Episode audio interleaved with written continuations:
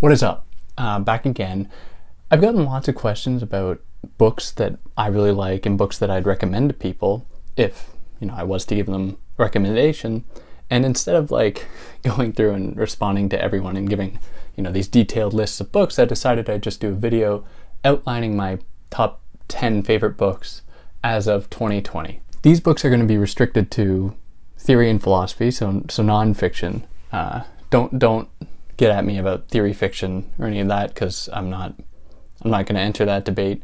Um, but before jumping into it, if you want to support me, you can do that via uh, Patreon or PayPal or non-monetarily by simply liking, sharing, subscribing, telling your friends.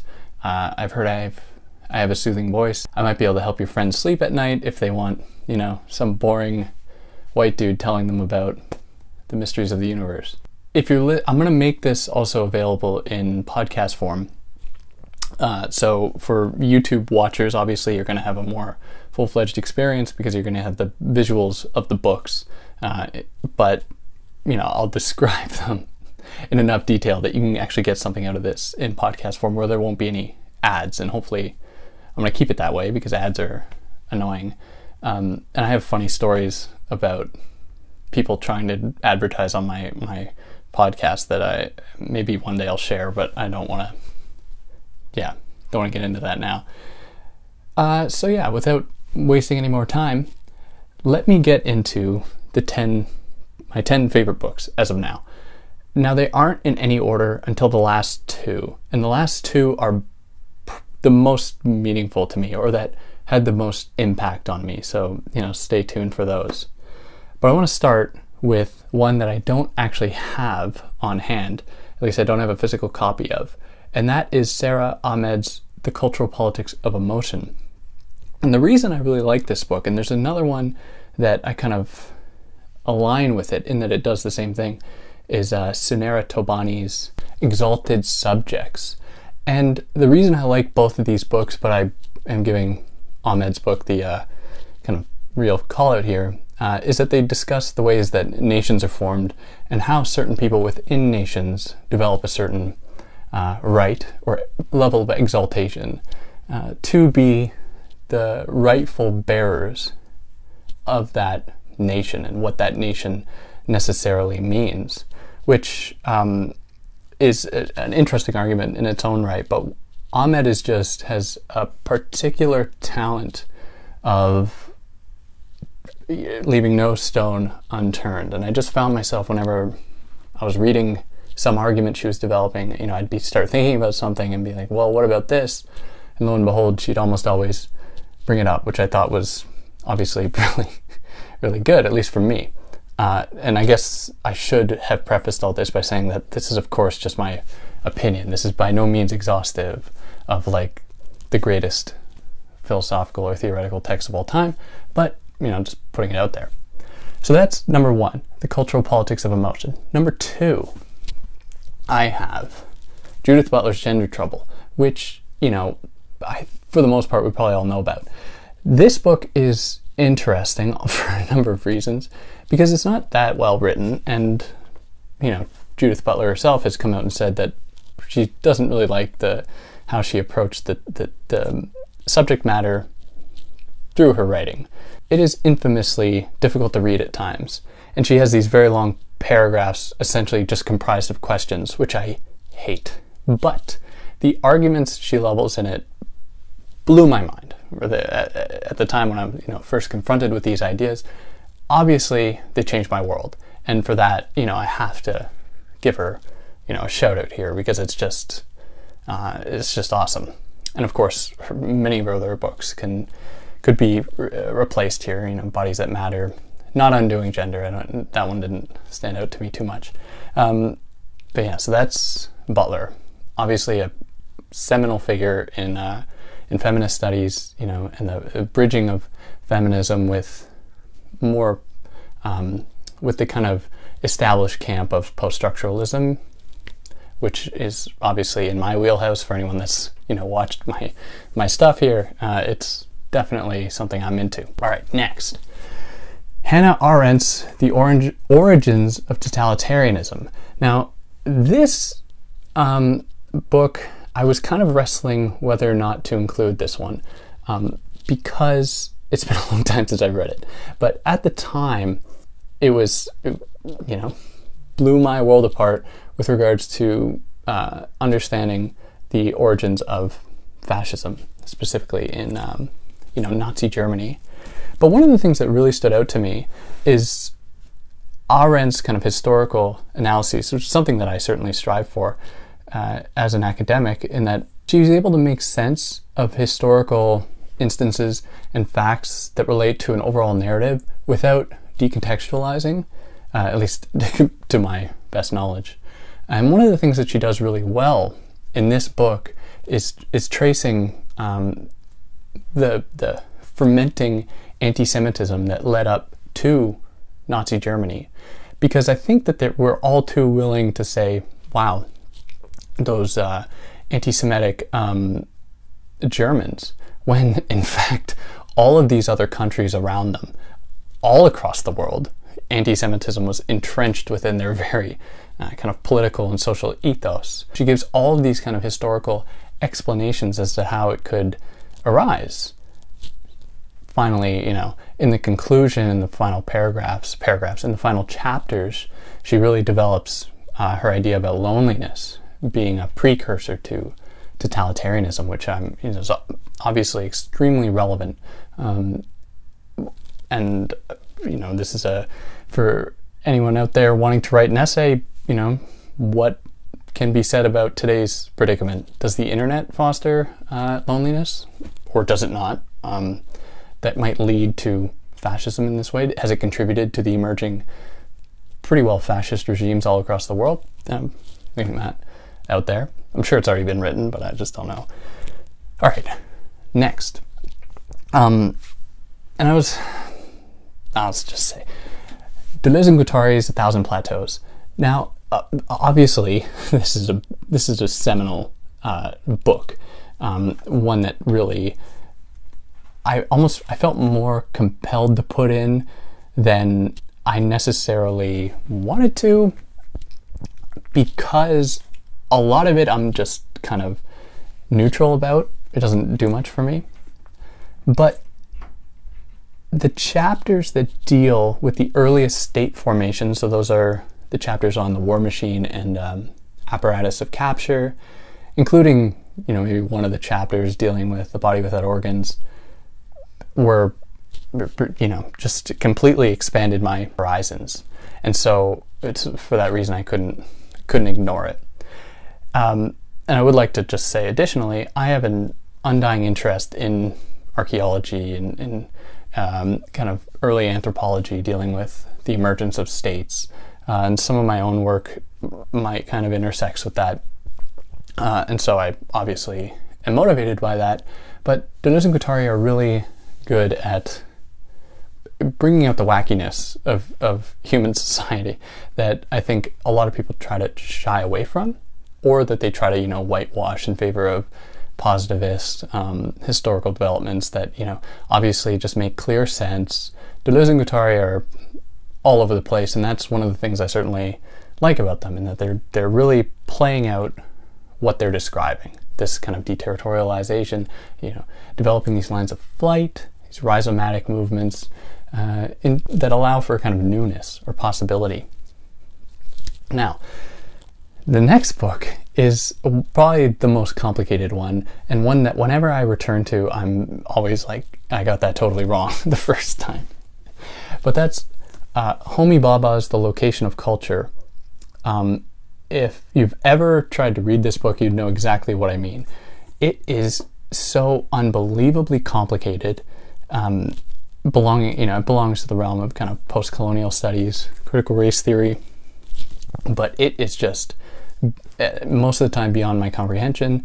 Um, I would also just like to say that Bhabha is not the most generous writer in that he he doesn't make it as, quite as accessible to his readers as I think he could have.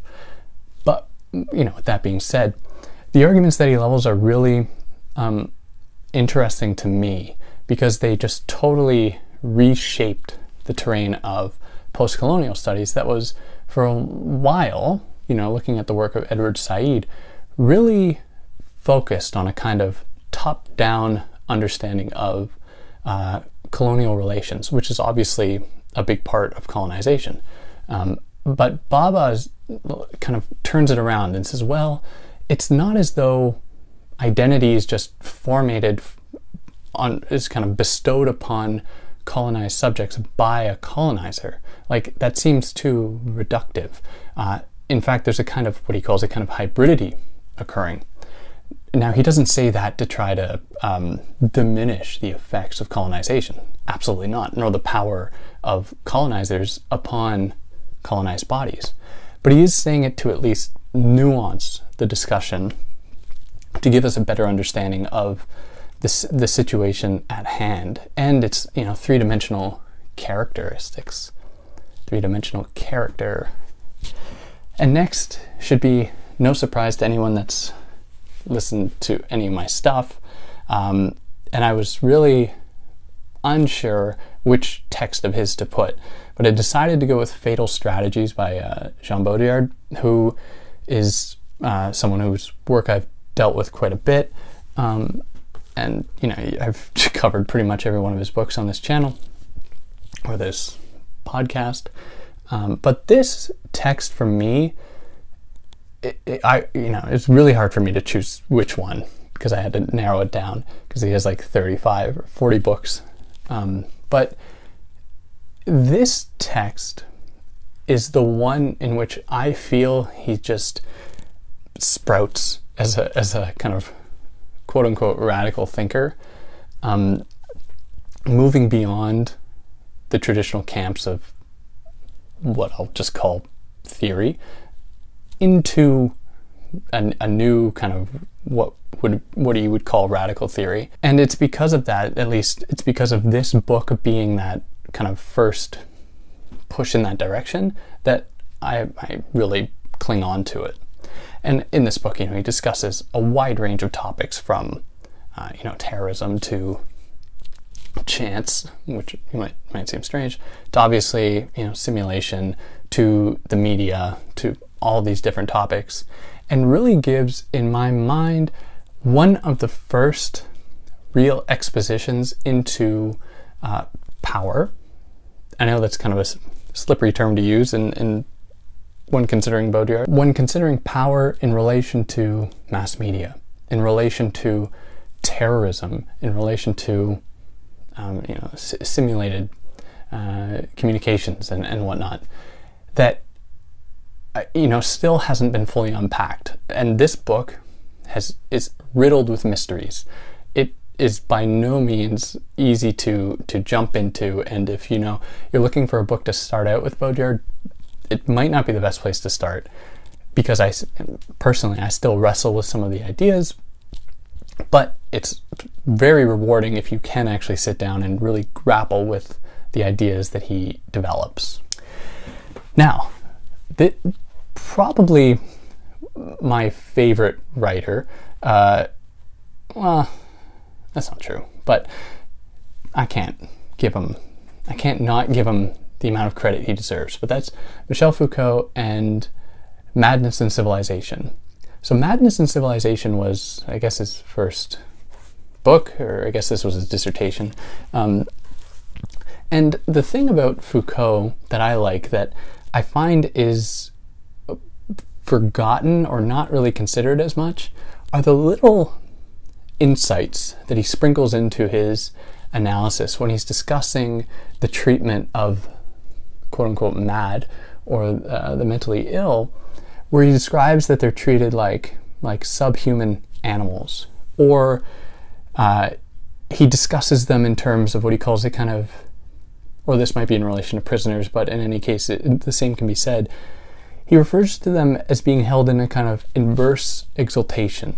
So they are praised, exalted, but in a negative way because of their relationship not to um, doing something good, not, not their having done something good, but they are exalted because of having done something bad and therefore being closer to death and therefore being closer to God. So they are the sign of God, God's existence, uh, further having done something wrong. So it was it was Prisoners. But it's those little moments that I find Foucault the most interesting, and they, they happen throughout. And I feel like a lot of the time, those little nuances get lost in favor of, you know, uh, discussions about like, you know, power, uh, governmentality, these kind of big overarching ideas. Whereas for me, and Madness and Civilization really encapsulates that well, is his discussions of the minute instances in these regimes of power and how they play out and how they are kind of usurped from within in these little uh, moments of transgression. Next, this is number eight to keep you on track. And this one is a little bit, um, might seem like it doesn't really belong because it's not really a, um, a kind of single authored book per se. I guess neither is A Thousand Plateaus, but anyways, this is more of a overview of, of a field, but I have to give it credit because it, it did wonders for me. And that's Ania Loomba's Colonialism slash Postcolonialism. And it is just a wonderful introduction to the field of postcolonialism that, you know, even I say, even though I say is an introduction, is does not shy away from the more complicated ideas. You know, bridging Homi Bhabha's work with, you know, Jacques Derrida and a whole slew of other thinkers to make sense, of course, like Spivak, to make sense of colonialism and its effects. And the reason I included it is just because it is such a wonderful introduction to that field. Now, the last two, and these ones are without a doubt my favorite. The, the, the best of the best in my mind as of 2020. And they are well, I'll present them one at a time. Immanuel Kant's Critique of Pure Reason. If you haven't read it, I don't know what you're doing. Um, it's it, like it was the thing that I was like, why the why would I read that? Like I just it's a book I heard about. You know, I'm more interested in uh, you know feminist thought, critical race stuff, post structuralism. Why am I going to go back and read Kant? Thank God I did because it was it blew my mind. Kant develops I don't even know how to say it, but if you want a kind of philosophical justification for there existing a world of appearances versus a world of what he calls you know things in themselves obviously kant is the place to go now what is so fascinating is that he applies it in a way as to demonstrate the limitations of, you guessed it, pure reason in a way that's, to me, unrivaled. Um, and so it's, you have to read it. And I, I'll just say it. I'm a, Kant is greater than Hegel. I'm, I just, I like Kant significantly more. Um, c- come at me. Uh, but yeah, great book. I definitely recommend it. It is extremely difficult though. It, um, you're going to have to be reading it with like some kind of aid or summary alongside in order to make sense of some of the interesting language. You know, he's developing all these, I guess he was developing these neologisms in, in German to try to really develop his argument, but holy God, it is worth it. And finally, probably the most significant book in my that, that I've ever read and that is, uh, and you've probably never heard of, is Roberto Calasso's The Ruin of Kasch. And this, I can't, it's impossible to give a summary of this book. Every chapter deals with something fundamentally different. But th- the overarching theme is that our history as humans in what I will just reductively call modern civilization is underwritten by a number of superstitious beliefs, a number of uh, kind of enchanting ideas that keep us tethered to to mysticism, to to the unknown. And this plays out in the form of sacrifice. And sacrifice plays a fundamental role in his work and for him throughout the course of human history. And he's taken this from the work of uh, René Girard, who deals with that topic a lot. But I really can't stress how eclectic Calasso is, and he has books on a whole range of topics from Greek mythology to uh, to uh, Indian mythology, you know, dealing with um, the Vedic tradition and the Veda, if I pronounce that right, um, to a book on Kafka, essays on Nietzsche. He, like he's he's a library in himself.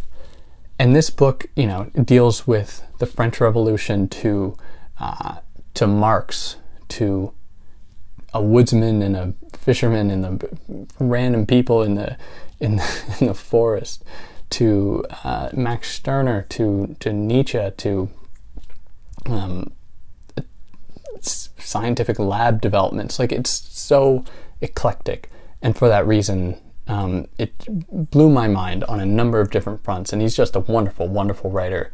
Italian-born writer, uh, fluent in English, Italian, German, I think, and his his wife too is extremely famous uh, in in Italy. Fleur, Fleur, I don't know how to pronounce it right. Jaeggy, uh, who's a uh, she's a literary person. She you know she writes fiction books, but she's a another uh, big figure in Italy.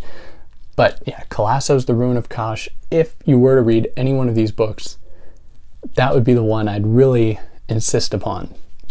But it is incredibly difficult.